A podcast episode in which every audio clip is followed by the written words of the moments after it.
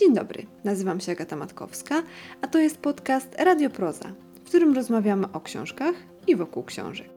Dzisiaj zapraszamy do wysłuchania rozmowy z Piotrem Lipińskim, autorem książki Wasilewska Czarno-Biała. Z autorem we Wrocławiu podczas Bruno Schulz Festiwalu spotkał się i porozmawiał Michał Olszewski. Udanego słuchania.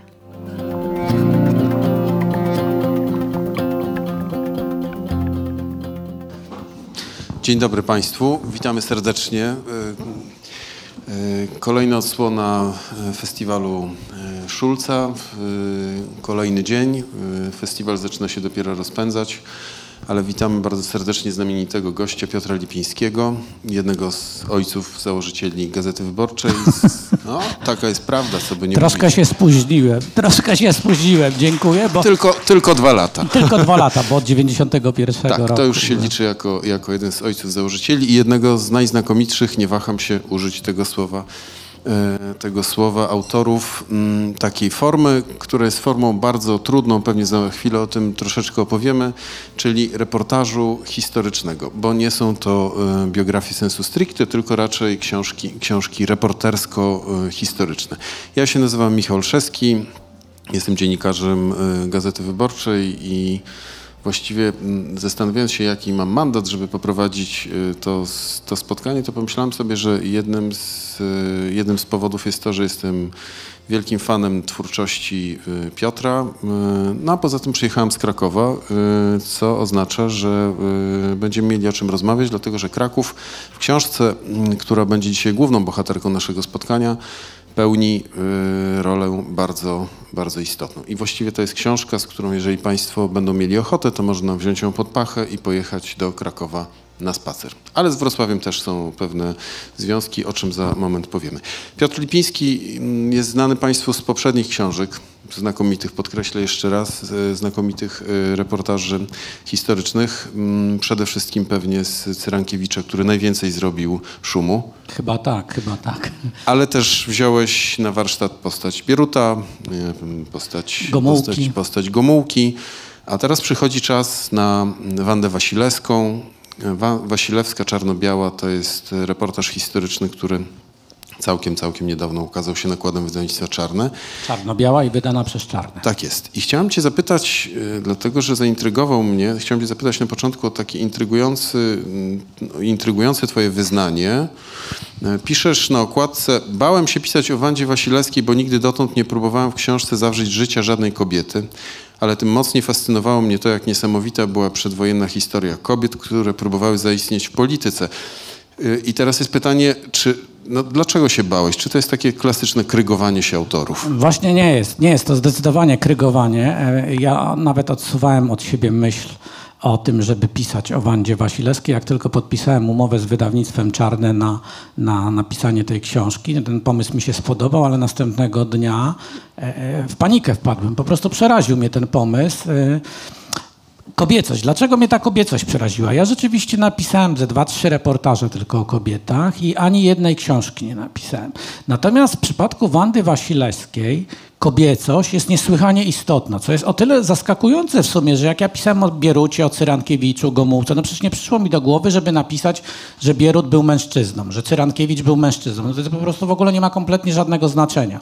Natomiast od razu tu we wstępie do tej mojej książki piszę, że Wanda Wasilewska była kobietą, bo to bycie kobietą przed wojną było jednak czymś innym niż, niż dzisiaj, y, dzisiaj myślimy o tym.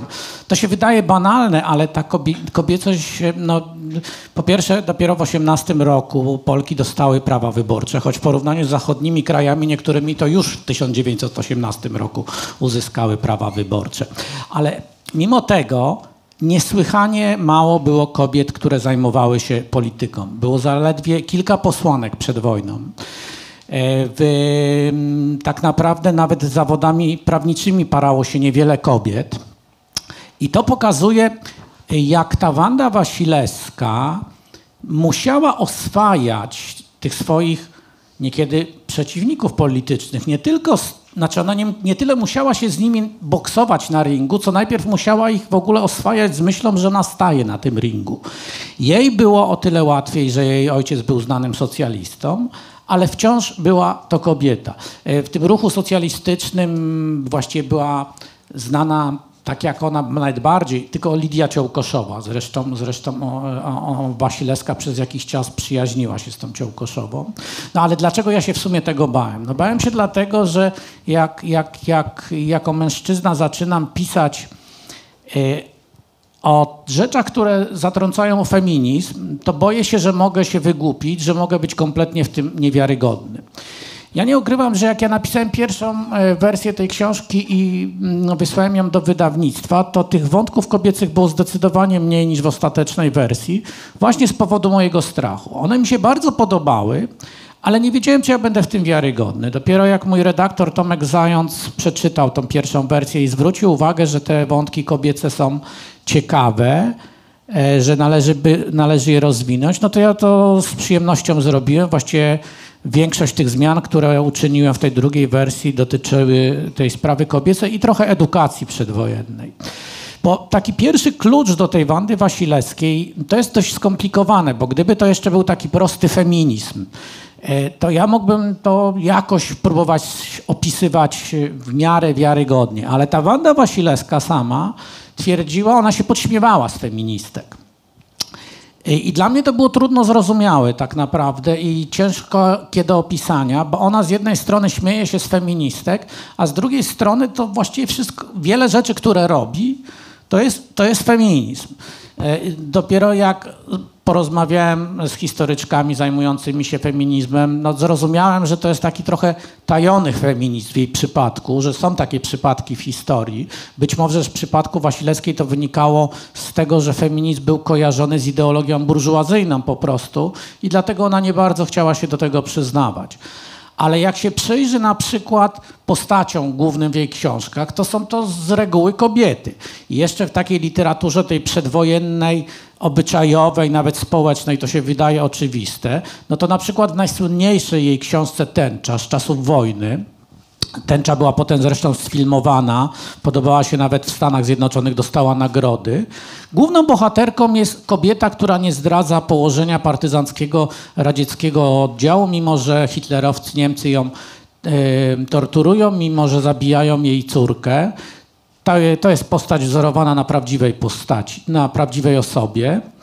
I niesamowite jest to w gruncie rzeczy, że w wojennej książce, bo ta książka została napisana na zamówienie Stalina dla podbudowania nastroju w wojsku, główną postacią jest kobieta, bo jednak jesteśmy przyzwyczajeni do tego, że jeśli w wojennej literaturze występują, występowały wtedy kobiety, to z reguły to były takie trochę drugoplanowe role.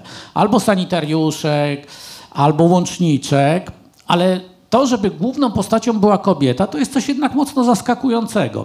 I jakby mi na to mm, jakby specjalistki nie zwróciły uwagi, to ja bym pewnie też tego nie dojrzał tak naprawdę, bo ja to początkowo czytałem i dla mnie to się wszystko oczywiste wydawało, bo z dzisiejszej perspektywy to jest takie dość oczywiste, że, że tak może być. Natomiast e, kiedy cofniemy się o te 50 lat, 80, 100 lat, no bo to już prawie tyle, no to to wygląda inaczej, ale, ale ja się po prostu bałem, bałem naprawdę opisywać te wątki kobiece. Początkowo się ich bardzo bałem i dlatego odsuwałem w pewnym sensie tą myśl o, o skończeniu tej książki.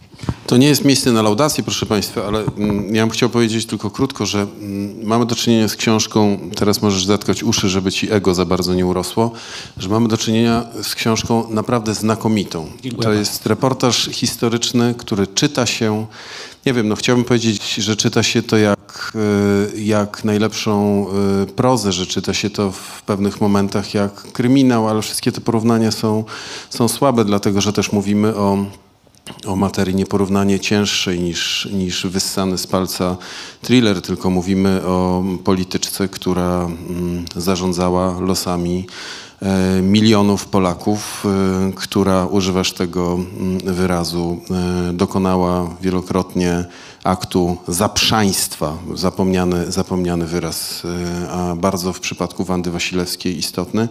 I to jest w końcu książka o, mm, o historii i o postaci niesłychanie wielowymiarowej, co nie oznacza, że nie stawiasz przy tej postaci jasnych znaków, znaków e, wartości.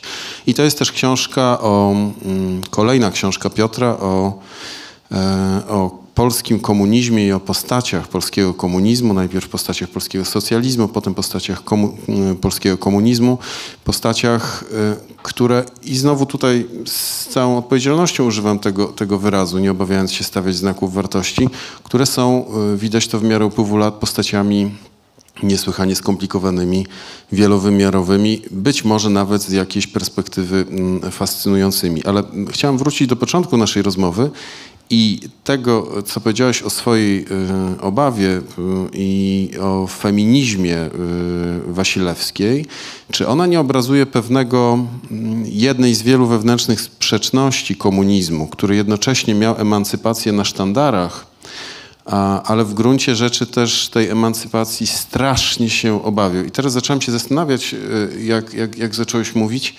ile znamy polityczek polskich e, po pomiędzy 45 i 89 rokiem i ile znamy polityczek polskich w ogóle w XX wieku do 89 roku. Powiedzmy, że w okolicy lat 70.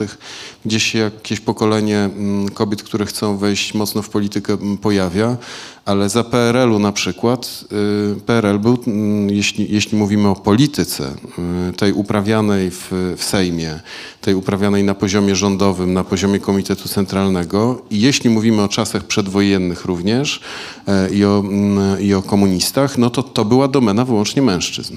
Tak, to ja właściwie jedną z pierwszych rzeczy, które zrobiłem, jak, jak już zdecydowałem, że będę pisał o Wandzie Wasilewskiej, to sprawdziłem, ile było członkiń biura politycznego w Polskiej Zjednoczonej Partii Robotniczej.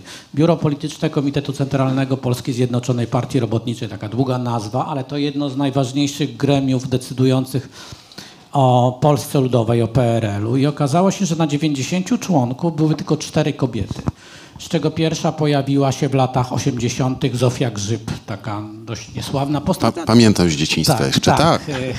Mm, y, I, I to jest jednak dość niesamowite. Ja pamiętam też kiedyś, jak, jak pisałem o, o Gomułce, y, y, to, to, to on wspominał na przykład, że oni się spotykali w latach 60. w gronie swoich znajomych partyjnych i to byli wyłącznie mężczyźni. Chociaż jego żona, Zofia Gomułkowa, była dość istotną działaczką, ale tego niższego szczebla, bo te kobiety były na niższych szczeblach. One były posłankami, one były dyrektorami, e, ale na tym najwyższym szczeblu, tym najbardziej istotnym, nie było tych kobiet.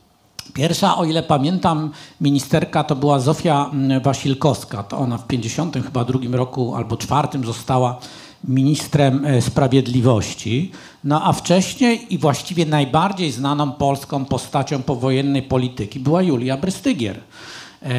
Krwawa Luna. Krwawa Luna z tą niesławną rolą e, e, swoją w Ministerstwie Bezpieczeństwa Publicznego, ale rzeczywiście to była najbardziej znana postać powojenna. W gruncie rzeczy Niewiele też było równie istotnych e, w ogóle postaci w, w, tym polskim ruchu komunistycznym. To pokazuje, w ogóle w światowym ruchu komunistycznym, to pokazuje, że ten postępowy, no, według własnego uznania e, ruch był cały czas równie patriarchalny jak, jak, jak każdy inny, jak każdy inny. E, nawet może bardziej, e, bardziej zacofany. No w końcu była krytykowana przecież w latach 70. przez polską PRL-owską propagandę premier Wielkiej Brytanii Margaret Thatcher, kobieta. Była Indira Gandhi. No a, a u nas tutaj w tym PRL-u nie było, nie było kogoś takiego.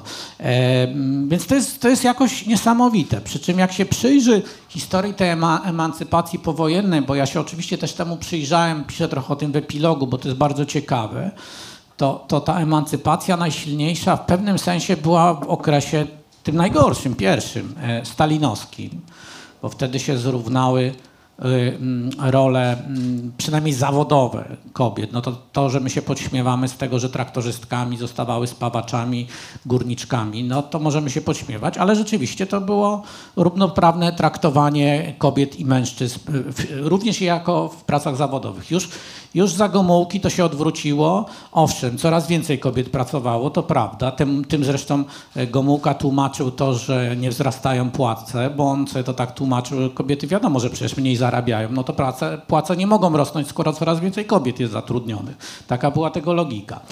ale rzeczywiście tych kobiet było coraz więcej zatrudnionych, natomiast y, powracał taki podział na, na te stanowiska męskie i, i żeńskie, do tego stopnia, że to, to jak czasami nawet w oficjalnych pismach jakiś socjologowie krytykowali, no to wychodziło na to, że na przykład kobieta nie może być majstrem e, na Wydziale Pracy Chronionej, bo to, to może jej zaszkodzić na zdrowie, ale już sprzątaczką na tym wydziale mogła być. No, to kompletna sprzeczność była. E, Ale tak to wyglądało. W gruncie rzeczy tak naprawdę całym tym ruchem, e, ruchem rzekomo feministycznym, ligą, ligą kobiet, e, właściwie to, to wszystko było podporządkowane polityce i wtedy, kiedy po wojnie te kobiety były potrzebne do ciężkich zawodów, bo, bo nie, było, nie było e, mężczyzn po wojnie, bo, bo, bo wyginęli, e, to już za Gomułki, a już szczególnie za Gierka, kiedy naród, znaczy no, państwo postawiło na dzietność, no to, to przywrócono jakby w dużym stopniu znowu tą kobiecą taką tradycyjnie pojmowaną rolę. Zobacz, no, zacząłem się zastanawiać, że w, przy okrągłym stole mm, zasiadało tak mało kobiet, mimo że kobiety, jeśli chodzi o pracę organiczną w Solidarności, wykonały gigantyczną, gigantyczną, rolę, tak. o czym zaczęliśmy mówić stosunkowo niedawno. Tak, to rzeczywiście, no one były gdzieś tam w drugim szeregu, ale no to były wybitne działaczki, które e, rzeczywiście no, jakby tymi podstawowymi rzeczami organicznymi się zajmowały, ale one też w gruncie rzeczy nie są w tej chwili szczególnie znane, no bo te, no oczywiście Anna Walentynowicz, e, jest kilka takich postaci, które z nazwiska wymienimy, ale w gruncie rzeczy jest ich jednak mało, mało. One cały czas są w cieniu. No dobrze, odeszliśmy mm, Od samej Wandy tak, Wasilewskiej. Od Wandy Wasilewskiej. I chciałem cię zapytać, jakie ona musiała mieć cechy, czy jakie musiała wypracować sobie, w sobie cechy, żeby osiągnąć i tu znowu nieadekwatność języka, Państwo wybaczą, no ale będę posługiwał się językiem współczesnym, żeby osiągnąć tak gigantyczną, y, żeby zrobić tak gigantyczną w gruncie rzeczy karierę w ruchu robotniczym i stać się jedną z niewielu osób, tak przynajmniej wywnioskowałem z Twojej książki, które były w stanie stanąć naprzeciwko Stalina i się z nim nie zgodzić, bo Wanda Wasilewska kłóciła się ze Stalinem, co było nie do pomyślenia w Związku Tak, Radzieckim. znaczy to, to się zaczyna od tego, że właśnie jak jesteśmy najpierw przy tych kobiecych sprawach. Ja mam wrażenie, że ona w pewnym sensie tej kobiecości cały czas zaprzeczała. Ona nie chciała kompletnie, znaczy jakby żadnych z tego powodu korzyści odnosić, nie wybierała żadnego sposobu jakiegoś kobiecego na zaistnienie w polityce.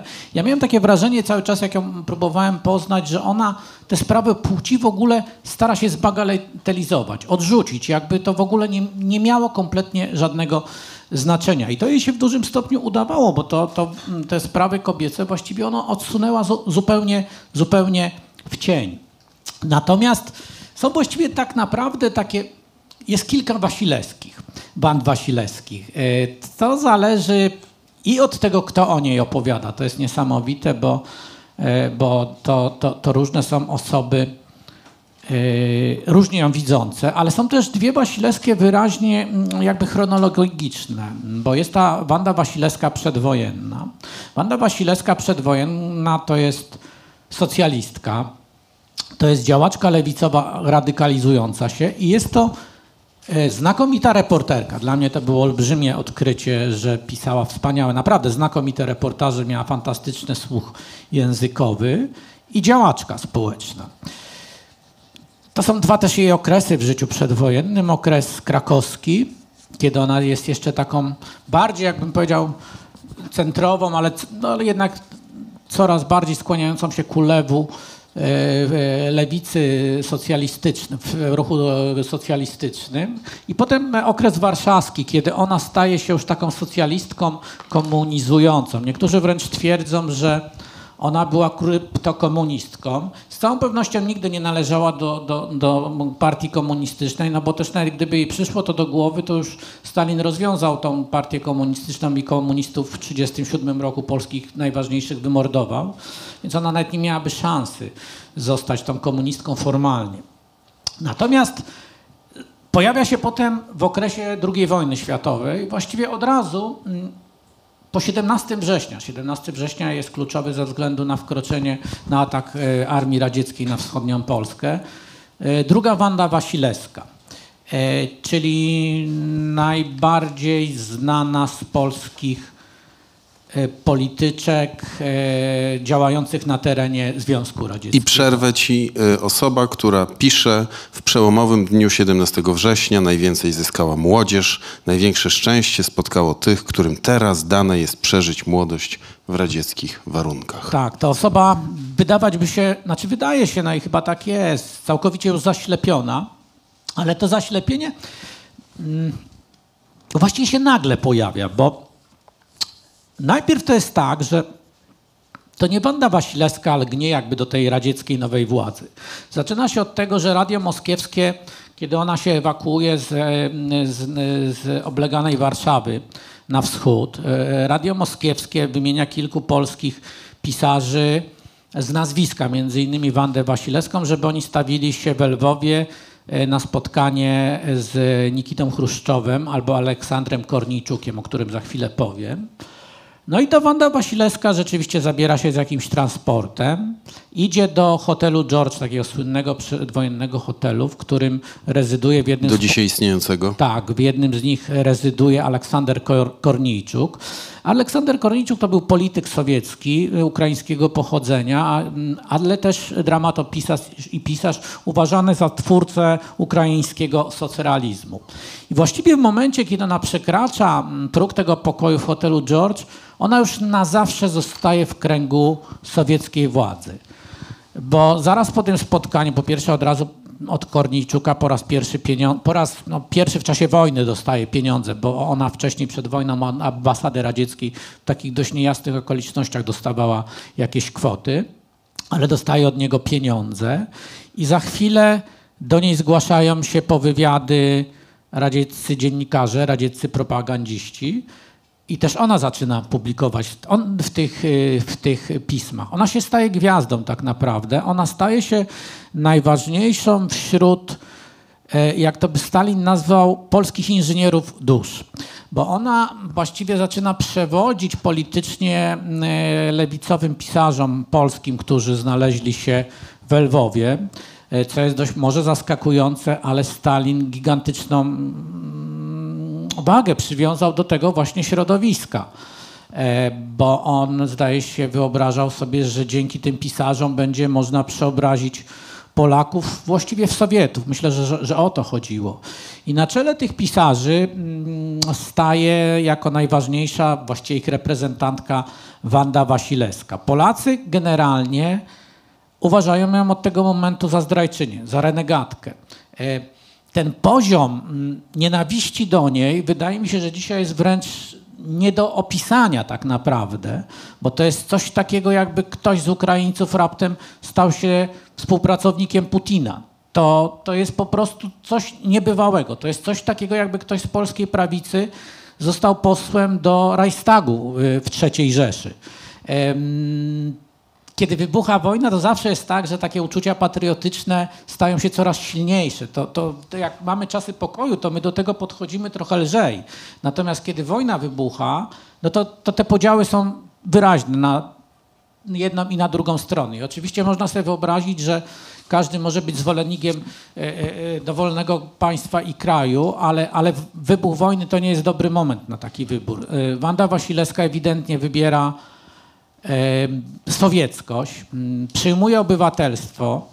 E, Z tym przyjmowaniem obywatelstwa to jest trochę taka mm, metaforyczna sprawa, bo tak naprawdę to na obywatelstwo jest narzucane przez Sowietów, tylko niektórzy Polacy nie zgadzają się na przyjęcie tego i są zsyłani, ale nie tylko ci, którzy się nie zgadzają na przyjęcie.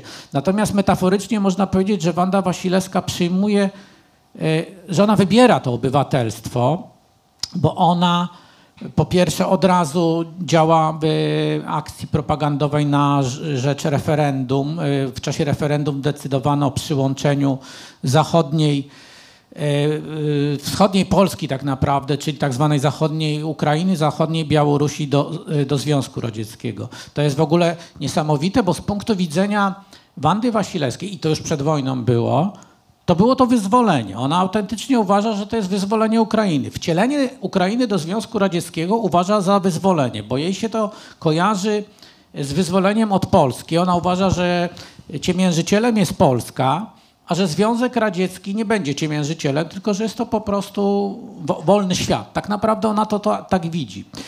To zaślepienie jej, jej mm, postęp, znaczy to było widać już przed wojną, że ona staje się coraz bardziej skrajną, y, skrajną działaczką lewicową, ale mimo wszystko mm, to jak ona szybko wnika w ten świat y, radziecki jest zaskakujące. Ona w tym świecie bardzo szybko też y, jakby, jakby, ona bardzo szybko awansuje w tym świecie, bo ona wkrótce zostaje wybrana właśnie na deputowaną do Rady Najwyższej Związku Radzieckiego i to już jest bardzo, bardzo poważna rola. Polacy ją nienawidzą, ale też ona wielu Polakom pomaga, bo w tym czasie odbywają się zsyłki, deportacje na wschód Związku Radzieckiego i ona z tego mm, tłumu deportowanych no, wyławia jakieś osoby, które uważa, że powinny pozostać Które uznaje za przydatne. które uznaje za przydatne, bo to jest taki sposób myślenia. Ona zresztą to mówi w, swoich wspomnieniach wyraźnie, że, że ona wyciąga z tego tłumu te osoby, które mogą się przydać Związkowi Radzieckiemu, czyli nie ma sensu ich zsyłać na, na wschód, bo, bo są tu potrzebne.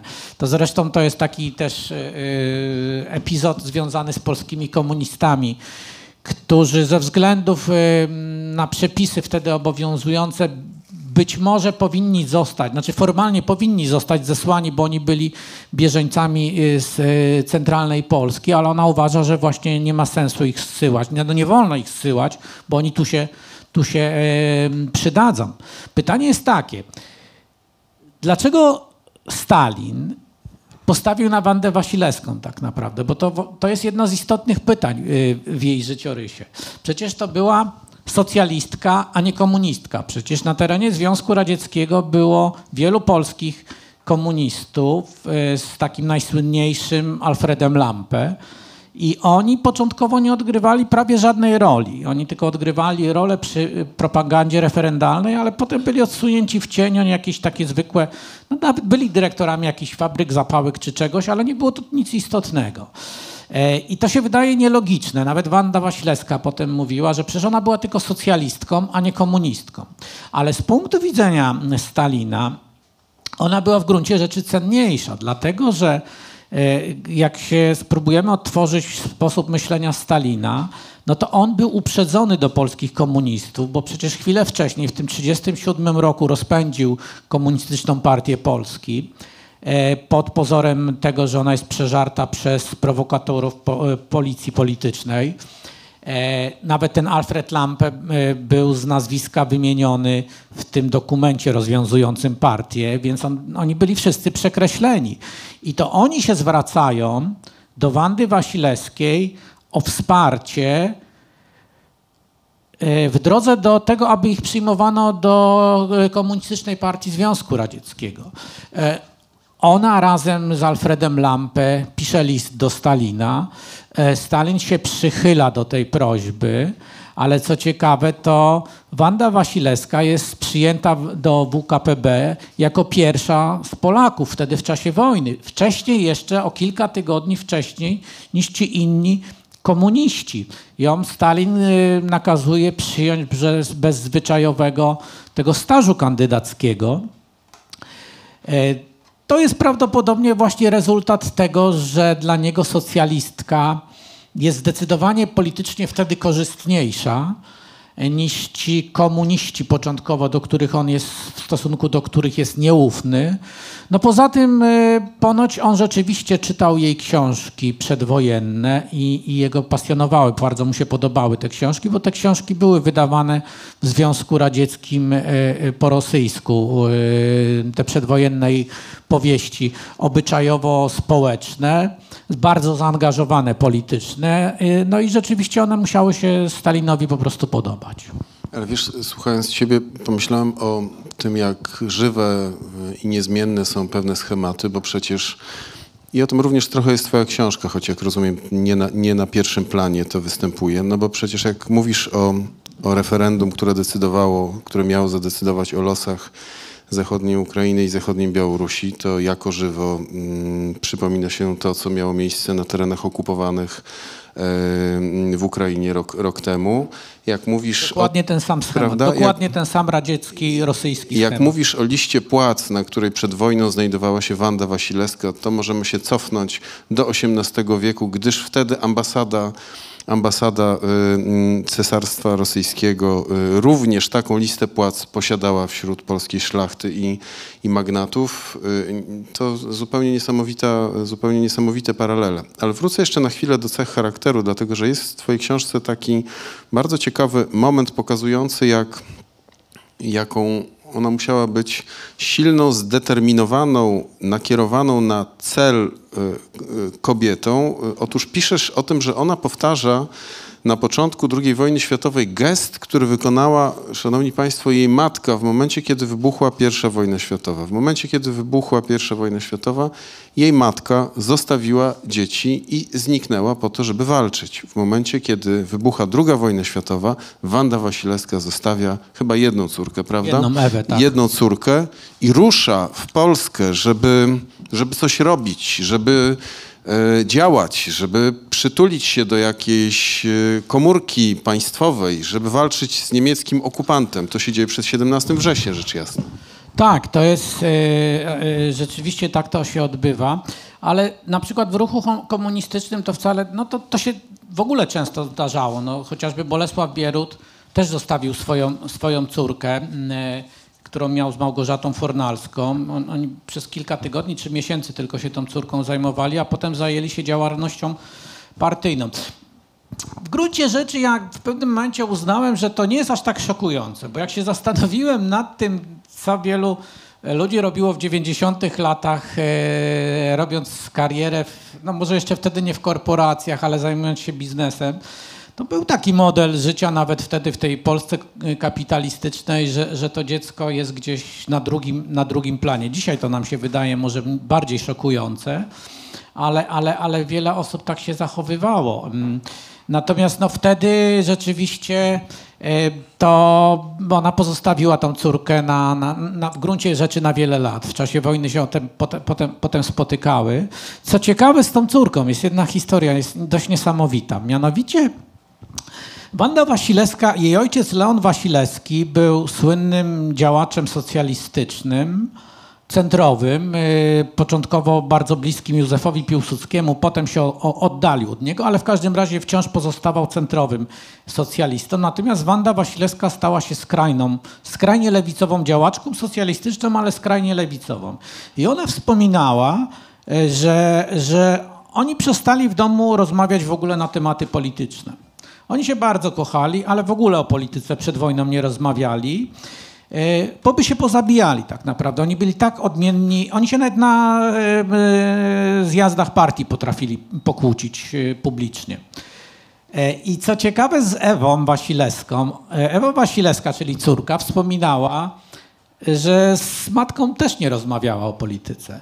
E, Ta Ewa Wasilewska początkowo zdawałoby się, że była troszeczkę tym światem komunistycznym zafascynowana. Ona całe życie spędziła w Związku Radzieckim, mieszkała w Moskwie, ale z czasem była coraz bliższa, już szczególnie na przełomie 80. i 90. lat opozycji tak naprawdę.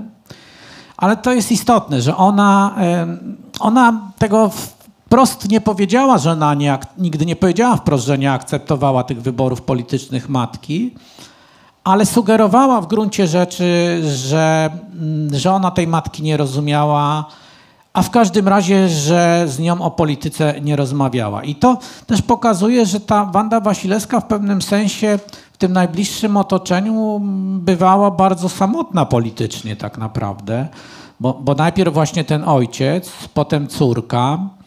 Yy, To jakieś takie bardzo głębokie pę- pęknięcie w rodzinie jednak występowało. A jaki proces zaszedł w Wandzie Wasilewskiej, w tej młodej Wandzie Wasilewskiej, która demonstruje na ulicach Krakowa z socjalistami i która jest bardzo daleko od komunistów. Pewnie za chwilę opowiesz trochę o tym, o tym podziale, który w II Rzeczpospolitej do pewnego momentu był bardzo, bardzo żywy.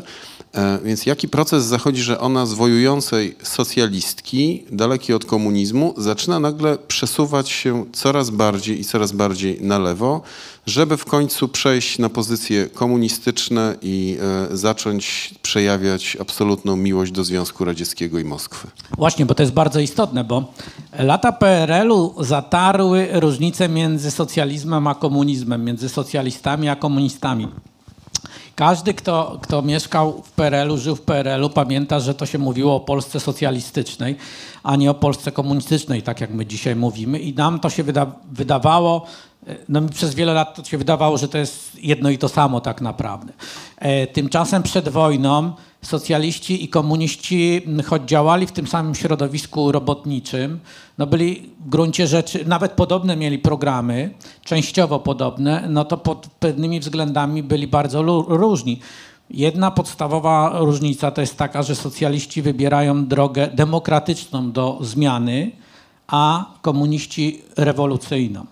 E, Rewolucja oznacza krwawą drogę. Mordowanie ludzi, po prostu po ludzku mówiąc, mordowanie ludzi. Ja kiedyś takiego jednego z takich betonowych komunistów, Kazimierza Mijala, zapytałem, to, to ile tych ludzi można zamordować, żeby y, inni ludzie lepiej żyli? Bo on był bardzo ważnym współpracownikiem Bolesława Bieruta, jego sekretarzem przez długo a też w tym komunizmie mm, PRL-owskim był jednym z takich najbardziej betonowych, niereformowalnych komunistów. No to on mi powiedział, wiecie towarzyszu, bo on tak do mnie mówił, wiecie, odruchowo to mówił, to nie można mówić o czymś takim, ile osób trzeba zamordować. Po prostu rewolucja wymaga krwi. E, Dla mnie to było trochę szokujące, ale on mi tu zaczął zaraz wykła- wykładać, że wiecie towarzyszu, przecież rewolucja burżuazyjna to też była krew. To nie jest tak, że można sobie wyobrazić, że rewolucja się zrobi bezkrwawo. I on autentycznie w to wierzył. No to pokazuje taki rzeczywiście no zbrodniczy. Ja uważam, że zbrodniczy sposób myślenia o polityce, bo, bo, bo ja jednak uważam, że jednak rewolucja jest zbrodniczą drogą. I socjaliści byli absolutnie przeciwni czemuś takiemu. Em, To jest fundamentalna różnica tak naprawdę. E, Komuniści na przykład uważali też socjalistów w pewnym okresie za. Nienawidzili w pewnych okresach socjalistów bardziej przed wojną niż prawicę, bo oni uważali, że socjaliści to są wręcz agenci burżuazji, który, którzy pod wpływem, znaczy, którzy szerzą hasła zmiany społecznej, ale że to jest oszukiwanie klasy robotniczej. To są takie niuanse, e, dzisiaj prawie niezrozumiałe, e, ale wtedy one miały gigantyczne znaczenie. Zwłaszcza, że też to się zmieniało, bo był okres, e, kiedy znowu komuniści uznali, że jednak będą współpracować z socjalistami. Pojawiła się taka teoria jednolitego frontu.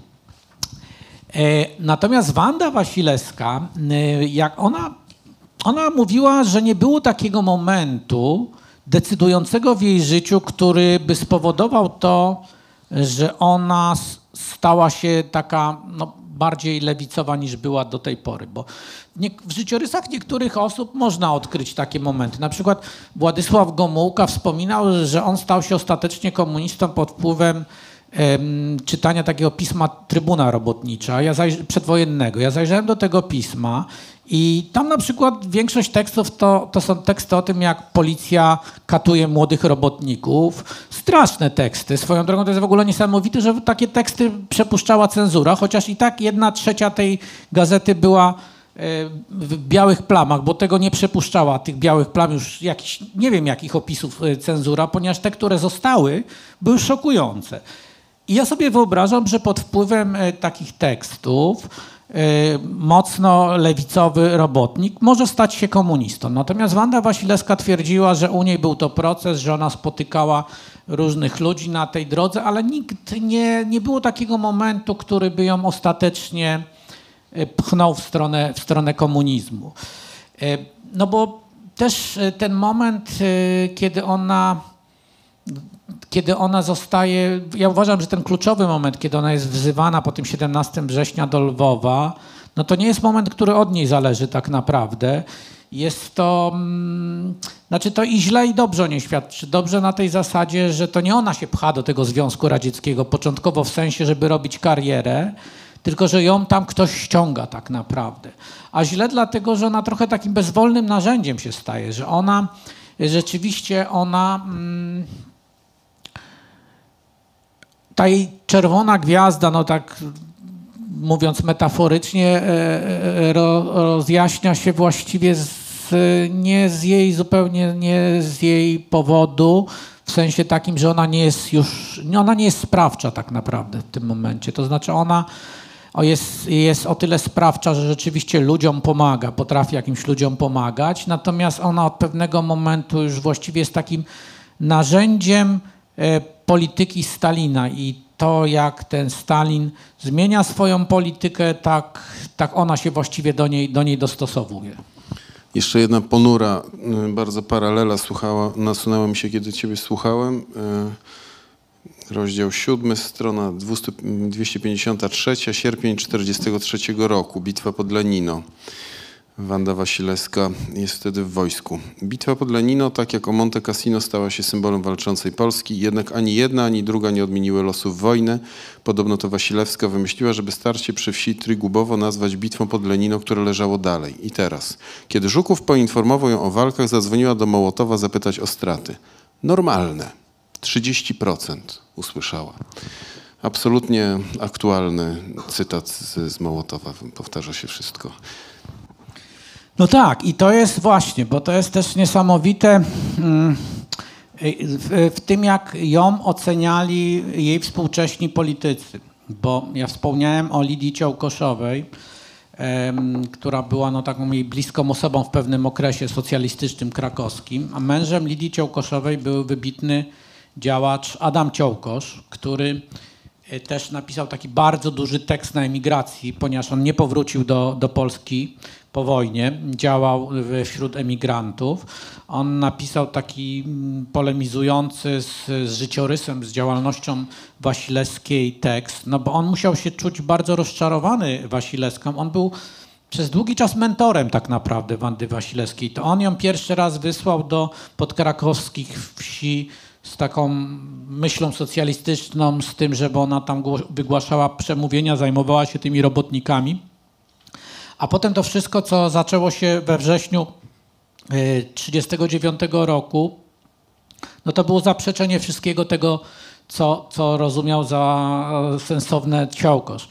On twierdził na przykład, że, że ona nie rozumiała polityki, że ona nie rozumiała tego, że nawet najbardziej zacofany polski generał we wrześniu 1939 roku jest rycerzem postępu w stosunku do Mołotowa i do Związku Radzieckiego, w stosunku do okupantów tak naprawdę. E, ona nie rozumiała tego, że Związek Radziecki nie wyzwala tych terenów polskich, tylko że jest po prostu okupantem. I to jest rzeczywiście też fundamentalna różnica, której no, właściwie żadne argumenty nie są w stanie mm, jakby nikogo przekonać, no bo albo ktoś uważa jedno, albo uważa drugie.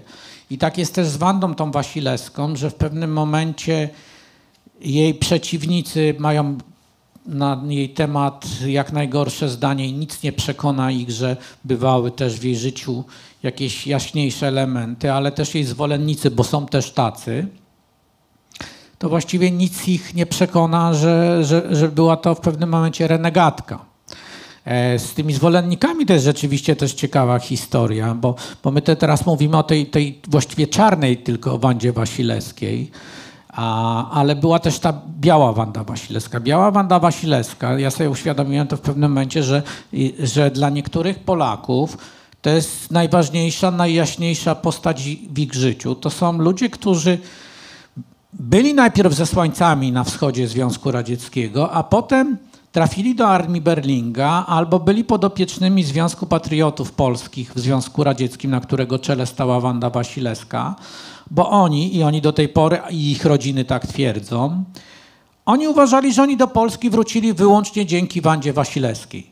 Dla nich y, jakby polityka, to, że, to, że Wanda Wasilewska realizuje politykę Stalina, tworząc y, tą armię Berlinga, tworząc Związek Patriotów Polskich, była to realizacja polityki Stalina rzeczywiście, ale dla nich to nie miało znaczenia, bo najważniejsze było to, że oni mogli wrócić do Polski. To było, to było najistotniejsze w ich życiu.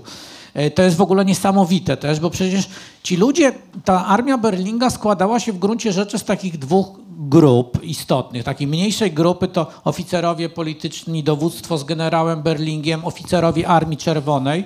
To są ludzie, którzy rzeczywiście w pełni realizują politykę Stalina. Natomiast te niższe szczeble to przecież są ludzie głęboko antysowieccy. Ci ludzie, którzy nienawidzili Związku Radzieckiego, E, No bo no nie mogli go kochać, skoro byli zesłańcami. Przecież ich ściągnięto z zesłania, żeby mogli nosić te polskie mundury. Wojciech Jaruzelski na przykład. Na przykład Wojciech Jaruzelski to jest dokładnie ten przykład człowieka, który jest zesłańcem, który traci swoją drogą wzrok, bo on przecież te okulary nosił przez to, że dostał jakieś e, choroby oczu w, w, właśnie w tajdze przy wyrąbie, wyrębie lasu. No i potem on y, zostaje żołnierzem y, armii Berlinga i potem robi karierę. I to jest zresztą o tyle ciekawy przykład, że on pokazuje też, dlaczego ten. To już będzie taka dość pirami, y, piramidalna historia, ale, ale to warto powiedzieć o tym, dlaczego też ten czarny y, wizerunek przeważa, ten biały wizerunek Wandy Wasilewskiej stracił właściwie znaczenie. Otóż ci ludzie po wojnie, oni byli w czasie wojny tacy jak Jaruzelski, głęboko antysowieccy. Natomiast po wojnie oni, ci nawet z niższych szczebli, byli wciągani w ten mechanizm władzy tak naprawdę. Oni już korzystali z jakichś e, przywilejów. Jak ktoś chodził do szkoły w PRL-u, to pamięta, że tacy kombatanci przychodzili i opowiadali o tych wojnach. To było w takim propagandowym sosie utopione. I, i po 1989 roku oni zostali zepchnięci taki. Znaczy Polacy zaczęli objawiać wobec nich nie- niechęć po prostu. Oni się kojarzyli z propagandą PRL-owską. Stąd nawet w tej chwili, mm, teraz już może trochę mniej, ale jeszcze, jeszcze 10 lat temu, ci ludzie z armii Berlinga, no to, nie, to już nie byli bohaterowie. Stąd też ym, to, co oni mówili na temat Wasilewskiej, w naturalny sposób y, no, nie cieszyło się żadnym społecznym uznaniem. Oni się nie, nie cieszyli zaufaniem. E, a przecież to ludzie wydawałoby się, no, których powinniśmy hołubić, bo z jednej strony najpierw przerażające losy wojenne te, te na zesłaniu. Potem jednak walka o Polskę. Owszem, to można powiedzieć, tak jak ja piszę, że oni walczyli o wolność Polski, że oni chcieli wyzwolić Polskę. Wyzwalali Polskę, ale jej nie wyzwolili. No ale jednak y, wielu z nich zginęło, mm, wielu odniosło rany. Kojarzymy ich zupełnie inaczej i ta ich wizja świata w tej chwili zupełnie, zupełnie nie, nie przebija się. Wiesz, mm, może dlatego się nie przebije i może dlatego mm, Wasilewska czarno-biała jest dla mnie przede wszystkim y, czarna, że ta książka opisuje pewien proces na przykładzie Wandy Wasilewskiej. To jest proces y, postępującej ideologicznej ślepoty. Opisujesz, jak ona właściwie z dekady na dekadę coraz mniej widzi albo coraz mniej chce widzieć, co prowadzi do e, takiego momentu, chyba jednego z najbardziej dramatycznych w tej książce, szanowni państwo, kiedy mm, Wanda Wasilewska jedzie do Katynia e, i wraca stamtąd przekonana i, inaczej. Twoim zdaniem wraca przekonana, że e, zbrodnia została popełniona przez Niemców. I to jest, to, to, to jest taki mocny kontrapunkt, który, który stawiasz, że ona, że ona nie wie, że, e, że zbrodnię popełnili Rosjanie. A ja się pytam, czy ona nie wie, czy ona nie chce wiedzieć, czy też, co jak rozumiem również jest dopuszczalne, ona jest tak cyniczna do, do głębi swojego jestestwa, że ona może i wie, że to Rosjanie strzelali w tył głowy polskim oficerom, ale nigdy w życiu przed nikim, nawet przed samą sobą tego nie powie. Rzeczywiście to jest jeden, je- jeden z, naj, z najgorszych epizodów jej w życiu, bo, bo te teksty jej o Katyniu pozostały. Pozostała taka broszurka o Katyniu. Jak to się dzisiaj czyta, to się krew burzy po prostu, no bo ona w taki ordynarny, propagandowy sposób wyjaśnia, że to Niemcy zamordowali Polaków. I ja sobie wyobrażam, że bracia, siostry, dzieci, żony, y, tych ludzi, jak to czytali, tych zamordowanych, y, no to, to, to, to takie sypanie soli na otwarte rany, to, to coś niesamowitego zupełnie. Ale z drugiej strony też jestem, ja jestem przekonany, y, że ona wierzyła w to, bo w ogóle sporo Polaków wierzyło e, w to, że to Niemcy dokonali tej, tej zbrodni, bo to pasowało do, do zbrodni niemieckich. To można było w to uwierzyć. Ale też w Wandzie Wasilewskiej od początku wojny rzeczywiście zachodzi ten niezwykle ważny proces wypierania mm, rzeczywistości. Taki mój roboczy y, podtytuł tej książki był zaczerpnięty z tytułu filmu Oczy szeroko zamknięte. I to jest coś takiego mm, y, w Wandzie Wasilewskiej i w ogóle działaczach e, sowieckich, że ich taką najważniejszą, jedną z najważniejszych cech jest zamykanie oczu na rzeczywistość. Ten proces zaczyna się już na początku wojny, kiedy ona wraz z mężem Marianem Bogatko, robotnikiem, zostaje zaproszona już jako działaczka do Kijowa, żeby zobaczyli, jak wygląda przedsionek Związku Radzieckiego. Oni mówili, że to jest przedsionek, bo prawdziwy Związek Radziecki to jest dopiero Moskwa. I oni wracają ze wspólnej podróży i przywożą kompletnie różne opowieści o Związku Radzieckim. Wanda Wasilewska na spotkaniach, w czasie przemówień jest zachwycona tym Związkiem Radzieckim. Tymczasem Marian Bogatko, mąż, włóczy się po knajpach z Broniewskim, piją wódkę i on opowiada Broniewskiemu, słuchaj, jakbyś pojechał do Kijowa, wysiądziesz na dworcu, cap za czapkę, cap za bagaż, bo cię okradną od razu. On mu opowiada o tym, że e, on chodzi po, po tych e, robotniczych osiedlach i mu mówią, człowieku, uciekaj z tego Związku Radzieckiego, bo tu zginiesz. I to jest w ogóle coś niebywałego, bo oni są w tych samych miejscach, oni mają tą samą wrażliwość przecież społeczną, bo rzeczywiście oni czują ten, tych robotników doskonale tak samo oboje i to jest tak, jak oni by stali plecami do siebie i widzieli zupełnie inne, inne światy. E, No ja sobie to tylko wyobrażam w ten sposób, że ta Wanda wyłuskuje po prostu z tego, z tego wszystkiego to, co tylko jest korzystne, a nie dostrzega te, ca, całej reszty. Bo to jest też tak, jak, jak, po wojnie, e, jak po wojnie działacze mówią, że o my żeśmy zwalczyli analfabetyzm. No owszem, zwalczyliśmy analfabetyzm, ale to nie znaczy, że można było na przykład książki Miłosza czytać, bo były objęte cenzurą. E, I to jest takie wyrywanie z tej e, rzeczywistości tylko tego, co jest korzystne, a nie dostrzeganie ca całej reszty. I ten proces e, wydaje mi się, że już wtedy się zaczyna i on się po prostu pogłębia. Potem to jest jeszcze zrozumiałe w ten sposób, że, że ci działacze, oni mm, no, są w jakimś takiej bańce informacyjnej. Oni, im się taką fałszywą rzeczywistość trochę pokazuje. Y, Ale no początkowo nie. No początkowo przecież ten bogatko jest razem z nią i może i widzi coś zupełnie innego. Zresztą to było tak też przed wojną, że przecież przed wojną do Związku Radzieckiego jeździło wielu pisarzy i zachodnich, i polskich i oni przywozili kompletnie odmienne y, wrażenia. Jedni widzieli, yy, znaczy uważali, że to wszystko, co zobaczyli, co im pokazało, no to jest prawda. Ta cała patiomkinowska, stalinowska wioska jest prawdziwa, a inni potrafili dostrzec e, no wady tego, eufemistycznie mówiąc, tego systemu. I Wanda Wasilewska już przestała dostrzegać te wady. E, Stąd e, ona już była tak właśnie zaślepiona, że dla niej ten Katyń był to była oczywistość według mnie. To było oczywiste, że to musieli zrobić Niemcy. Potem ja mam wrażenie, że ona troszeczkę próbowała mm, wyprzeć ze, ze swojej świadomości to, co wtedy zrobiła, bo ona w 1964 roku, w gronie kilka miesięcy przed swoją śmiercią, złożyła takie, taką dużą relację o swoim życiu w gronie historyków partyjnych i oni ją między innymi tam o ten Katyń zahaczyli.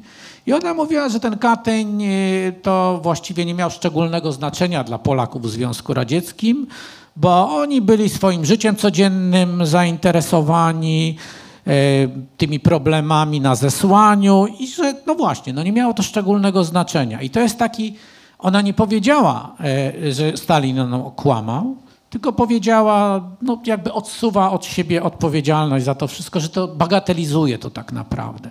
Właściwie ona tylko, jeśli chodzi o Stalina, to raz w życiu mam wrażenie, publicznie, znaczy w czasie właśnie tego, te, tych wspomnień, wyraziła wątpliwość co do jednej rzeczy. Mianowicie ona wspomniała, że ona nie była, ona jak przyjechał e, po wybuchu powstania warszawskiego premier Mikołajczyk z rządu emigracyjnego do, do Moskwy, no to ona zapewniała, Mikołajczyk przyszedł na wspólne obrady i, i Mikołajczyk powiedział, że wybuchło w Warszawie powstanie. E, e, Wasilewska stwierdziła, że to bzdura, że to nieprawda i, i że tak jej powiedział Stalin.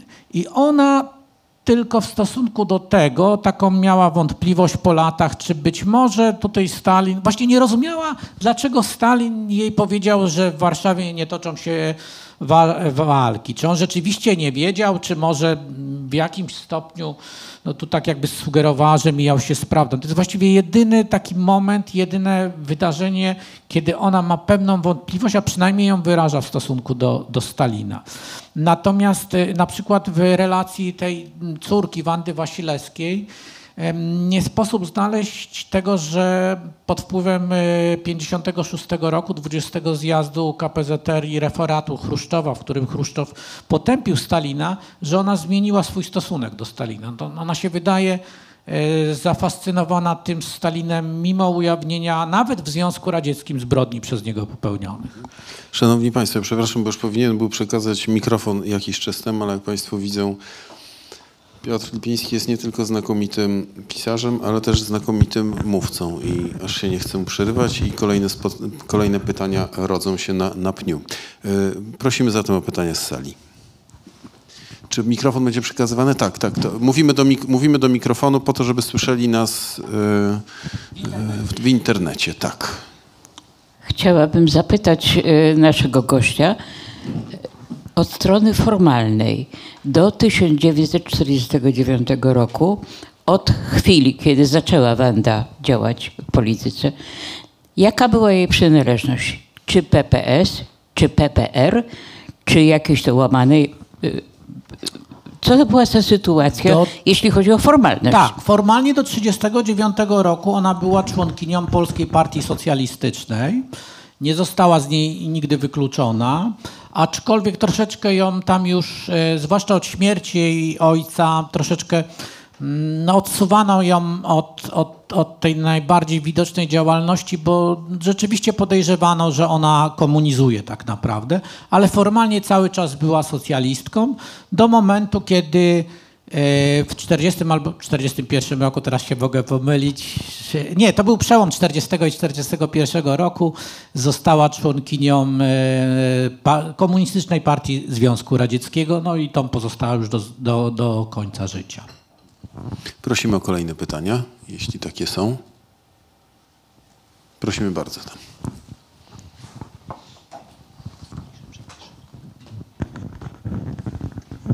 To bardziej będzie jakaś uwaga, a nie pytanie. E, powiedział Pan, że w armii Berlinga e, i przeprowadził Pan bardzo ostrą linię podziału między oficerów armii Berlinga, którzy byli e, zwolennikami Stalina oraz zwykłych szeregowych żołnierzy. I myślę, że takie uproszczenie jest bardzo niebezpieczne, dlatego że jeżeli ci ludzie mieli jedyną szansę, żeby poprzez służbę w tej armii móc przedostać się na stronę polską, a jeszcze przed nimi było dużo, bo bitwa pod Budziszynem e, i e, gdzie zginęło też, no to, to jest po prostu, e, nie wiem, e, ja dopiero się niedawno dowiedziałam, na czym polegała bitwa pod Budziszynem. E, Ale no nie przeprowadzałabym takiego e, e, według mnie niesprawiedliwego podziału e, też ze względu na to, że mój akurat dziadek był żołnierzem, e, oficerem w tej armii i e, byłoby to dla niego smutne, że dowiedziałoby się po śmierci, że był zwolennikiem Stalina. I jeszcze jedno, we Wrocławiu jest co najmniej dwa duże cmentarze żołnierzy radzieckich i myślę, że ze, względu na szacunek e, dla tych e, ludzi, którzy walczyli jednak w dobrej wierze, wydaje mi się, przeważnie e, te cmentarze pozostaną ze względów historycznych. Dziękuję. No wie pani, generał Zygmunt Berling zdradził Polskę tak samo jak Wanda Wasilewska. E, To był człowiek, który przecież konszachty z władzą radziecką prowadził dużo przed tym, jak powstała armia Andersa i w, w w, właśnie w wojsku Berlinga było mnóstwo oficerów politycznych, którzy w Polsce po wojnie wprowadzali komunizm. Ja tu nie mam żadnych wątpliwości co do tego, że cała masa oficerów e, armii Berlinga to byli zdrajcy. To, że rzeczywiście walczyli, no to bez wątpienia to możemy po stronie plusów ich zapisać. To nie są wszystko osoby, znaczy z całą pewnością tak samo jak Wanda Wasilewska, nie są to osoby, które są jednoznaczne.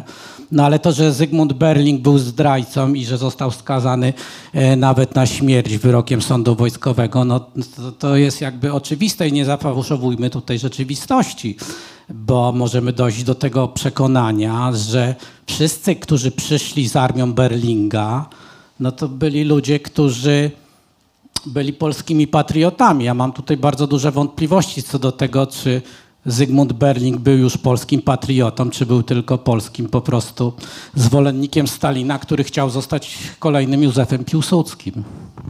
To zanim oddam pani mikrofon, to dopytam cię o jedną rzecz, żeby nam nie umknęła. Dlatego, że użyłaś takiego sformułowania, mm, mówiąc o Wandzie Wasilewskiej, że ona chciała wierzyć. E, Czy to nie jest kolejna twoja książka o e, ludziach wierzących, z tą różnicą napisana, że w przypadku Cyrankiewicza i Gomułki mamy do czynienia jednak z ludźmi, którzy raz na jakiś czas, szczególnie w późnych swoich latach, zdobywali się na, no, na jakiś rodzaj, powiedzmy to, względnej, względnej szczerości. No, na taki rodzaj względnej szczerości, na jaki czasami zdobywali się rozmówcy Teresy Torańskiej w książce, w książce Oni. Natomiast mm, z twojej książki wynika, że w przypadku Wandy Wasilewskiej ten proces nie miał miejsca i że ona... Mm, że ona do końca, nie, że ona do końca, ona do końca życia była wierząca głęboko. Nawet mam tutaj taki cytat na tę okoliczność, wydaje mi się również jeden z najważniejszych w książce. Aleksander Watt, pisząc o Wasilewskiej, którą cenił za jedno, za szczerość, opowiadał o niej z emfazą. Cytat. Niezbadana jest dusza kobiet fanatycznych, świętych teres komunizmu, zwłaszcza pasjonarii i dodawał. To są mistyczki, które nie widzą rzeczywistości, raczej widzą inną rzeczywistość, której my nie widzimy. No to możemy potraktować jako taką stygmatyzację ze względu na to stereotyp, że to kobieta, więc fanatyczka i tak dalej, i tak dalej. To rzeczywiście z jednej strony możemy potraktować jako stereotyp, ale z drugiej strony y, ja mam wrażenie, że ona była fanatyczką po prostu, że to jest rzeczywiście taki no, jasny, wyraźny przykład kobiety, która jest fanatyczką. Y, I to w ogóle właśnie po przekroczeniu tego mm, progu fanatyzmu człowiek staje się niebezpieczny, bo to jest osoba, która mm, wbrew wszystkiemu chce uszczęśliwiać świat, wbrew ludziom chce, chce ich uszczęśliwić, chociaż oni wybierają zupełnie inną wizję świata, to ona wie, wie, wie lepiej tak naprawdę. E, Nie ma żadnego śladu tego, żeby ona jakoś zakwestionowała komunizm w wydaniu stalinowskim, bo to jest bardzo istotne, bo ona w gruncie rzeczy przez całe życie wyznawała tylko jedną odmianę komunizmu, komunizm w wydaniu stalinowskim. A to jest coś zupełnie innego nawet od komunizmu po 53 czy po 56 roku, bo przecież jakby zapytać polskich komunistów poza Kazimierzem Mijalem e, o ich stosunek do Stalina, do Bieruta, to oni tych ludzi potępiają. Przecież jak się Gomułkę by zapytało o jego stosunek do Bieruta, to by piany na ustach dostał tak naprawdę. E, nam to się też wydaje, że ten komunizm to jest to wszy- wszystko to samo. Nie, to nie jest to samo. Komunizm w wydaniu stalinowskim to jest ta najbardziej brutalna odmiana tutaj tego europejskiego komunizmu, bo były też inne, bardziej brutalne, ale tutaj w tym europejskim wydaniu to była najbardziej znana odmiana komunizmu, najbardziej brutalna odmiana komunizmu.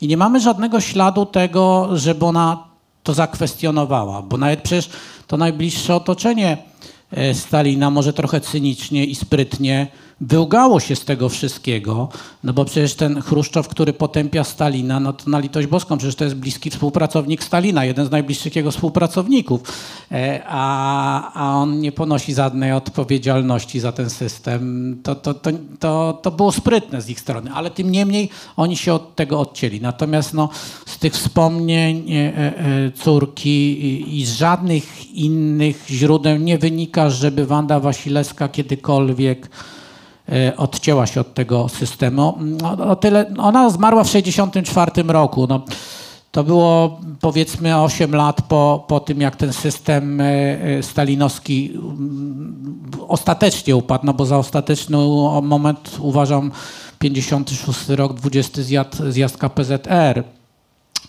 Nie ma, no nie ma śladu, nie ma śladu, mm, jest działaczką. Ona jest tak naprawdę trochę na takiej politycznej emeryturze, bo ona jest działaczką e, Międzynarodowego Ruchu, Ruchu Pokoju. To taka, takie miejsce, gdzie chyba trochę zsyłano po prostu takich działaczy, którzy już nie byli aż tak bardzo potrzebni. No, taki los spotkał też e, ki- ki- kilkanaście lat później, czy kilkadziesiąt e, e, Józefa Cyrankiewicza, który też e, właściwie polityczną polityczną tą swoją emeryturę spędził e, w ruchu, w ruchu pokojowym. E, To, to nie jest nic, nic, wydaje mi się, znaczącego. Ona nie, nie zapisała się w tej historii e, właściwie w istotny sposób.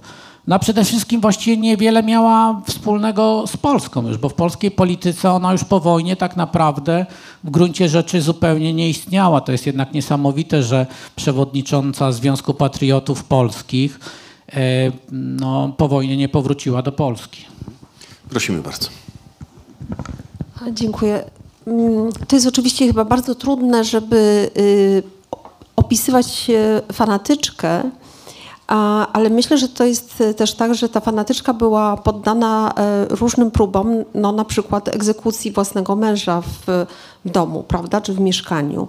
I to są być może, albo y, być może w książce pan to podważa tę taką dominującą wersję tych zdarzeń, ale ja mam wrażenie, że jednak e, Wasilewska została poddawana e, wielu próbom i wydaje mi się, że jeżeli miałabym rozumieć postawę Wasilewską na podstawie, nie wiem, e, opowieści Marcy Shore czy, czy Wata tutaj dzisiaj przywoływanego, to e, cynizm jako pewna istotna kategoria mi tutaj bardzo pasuje do tej fanatyczki.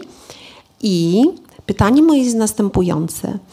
Czy da się zauważyć jakieś różnice w e, tekstach, które po sobie zostawiła Wasilewska?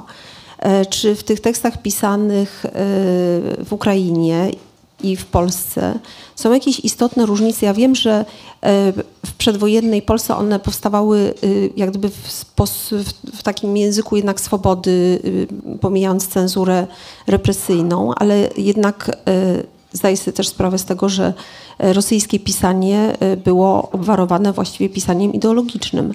Ale czy pan próbował jak gdyby rozpoznać e, tą wewnętrzną część psychę bohaterki poprzez może e, to, co zostało między słowami? To jest kapitalne pytanie, bo właśnie, mm, znaczy najpierw zacznę od tej śmierci męża. Ja tą śmierć opisuję, Mariana Bogatko opisuje dokładnie e, w książce. Wersja e, jest niemalże, stu, znaczy jest stuprocentowo pewna, jaka jest wersja. Nie chcę jej tu zdradzać, bo to odebrałbym przyjemność czytania trochę książki, ponieważ ja tam najpierw przedstawiam różne wersje. W każdym razie Wanda Wasilewska poznała tą prawdziwą wersję i to jest też oczywiste. I ta wersja jakby usprawiedliwiała w całości, no w dużym stopniu, że tak powiem, e, Sowietów, e, więc, mm, więc ona nie czuła się jakby zastraszona tą, tą historią. Mogła się nie czuć zastraszona tą historią, a tak próbowano to przedstawić. Ja tu to trochę na to mętnie odpowiadam, żeby właśnie nie zdradzić całości. Natomiast szerzej powiem o tej drugiej rzeczy. Ja uważam, e, czyli o pisarstwie. Ja uważam, że ona im starsza, tym pisała gorzej. I to wyraźnie moim zdaniem widać, że najlepsze są jej książki mm, przedwojenne, bardzo, szczególnie reportaże. Ja uważam, że naprawdę wybitne reportaże są. E, Do, przyzwoite są te na pewno te książki obyczajowe, które nawiasem mówiąc, pierwsza jej powieść Poblicze Dnia jest złożona z fragmentów reportaży. I te fragmenty reportaży w tej książce chyba w ogóle są najlepsze. E, wojenne są, y, no dzisiaj możemy oceniać, że one są y, jakimś rodzajem propagandy, no ale to też trzeba pamiętać, że literatura wojenna ma swoje cele i to trudno kogoś oskarżać, że pisze w sposób prosty, który ma trafiać do żołnierzy albo do robotników. No ona po prostu nigdy nie czuła potrzeby pisania tak jak futuryści, eksperymentowania. Ona się czuła działaczką i tą literaturę traktowała właściwie jako narzędzie tak naprawdę. Natomiast no, powojenne jej książki są... y, mm, znaczna część tych książek jest straszna po prostu. Na przykład jest taka książka y, 30 dni w Chinach, gdzie ona opisuje radość y, mieszkańców Tybetu z wyzwolenia przez komunistów.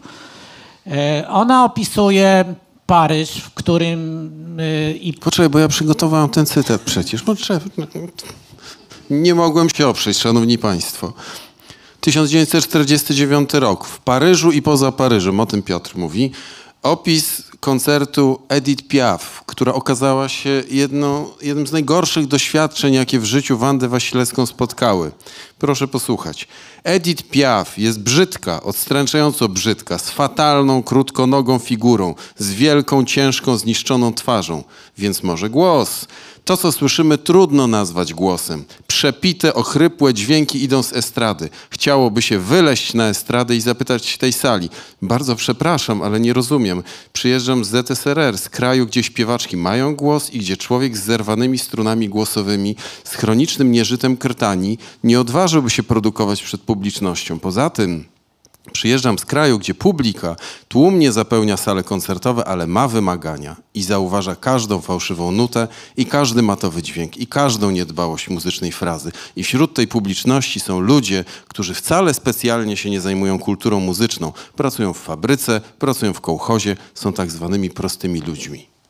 I to jest tak, że jakby powiedziała jedna z badaczek literatury pisanej przez Wandę Wasilewską, doktor Agnieszka Mrozik, to rzeczywiście z tą Wandą Wasilewską te, y, tak, że kiedy ona jest rewolucjonistką, kiedy ona walczy o, o zmianę rzeczywistości, to to jej pisarstwo jest dobre, przyzwoite, dobre, czasami bardzo dobre. Natomiast kiedy ona uznaje, że rewolucja się dokonała, kiedy ona jakby uzasadnia zdobycze tej rewolucji, staje się pisarką okropną po prostu. I rzeczywiście uważam, że te teksty mm, powojenne są no, straszne. Ale jest też pewna ciekawostka związana z jej literaturą. Mianowicie przed wojną Oblicze Dnia w Polsce ocenzurowano, mm, w przedwojennej Polsce, natomiast w Związku Radzieckim wydano je w całości.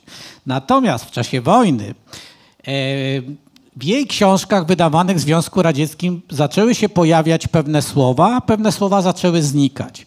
Wanda Wasilewska była też e, autorką literatury dla młodzieży i to do tej pory ceniono. Ja mam mm, kilka moich znajomych, które mm, uważają na przykład, że pokój na poddaszu to ukształtował niemalże ich wrażliwość w młodości, w dzieciństwie. Jedna z moich koleżanek pod wpływem tego pokoju na poddaszu napisała własną książkę wzorowaną na tej książce. Ale e, w tej książce w wydaniu radzieckim zniknęło na przykład słowo e, Boże Narodzenie, pojawiła się choinka.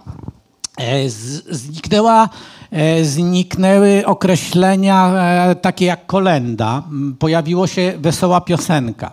Zmieniono nawet puentę tej książki i ta puenta stała się taką puentą bardzo głęboko mm, rewolucyjną. E, I to rzeczywiście niesamowite, bo to jest pewien kontrast, że przed wojną w Polsce jest ocenzurowana książka, a w Związku Radzieckim ukazuje się w całości, a w czasie wojny następuje proces odwrotny.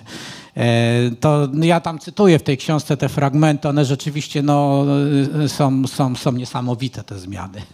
Miałem cię jeszcze zapytać o y, absolutnie postmodernistyczną z ducha mm, nić, która przewija się przez tę książkę. To jest opowieść o kilku różnych Wandach Wasilewskich, dlatego że jak się czyta to, jak ona była postrzegana przez samą siebie, jak opisuje niektóre zdarzenia, na przykład rozmowę z Mikołajczykiem i relacje osób, które w tych spotkaniach uczestniczyły, to widać, że to są różne, absolutnie e, równoległe, nie zazębiające się właściwie w żadnym punkcie opowieści, ale o tym pewnie już Piotr Lipiński opowie e, w kuluarach. Bardzo Ci dziękujemy za kolejną znakomitą książkę. Bardzo dziękuję za miłe słowa i za spotkanie i za to, że Prosimy Państwo wytrzymali taki mój długi Słowotok. Bye.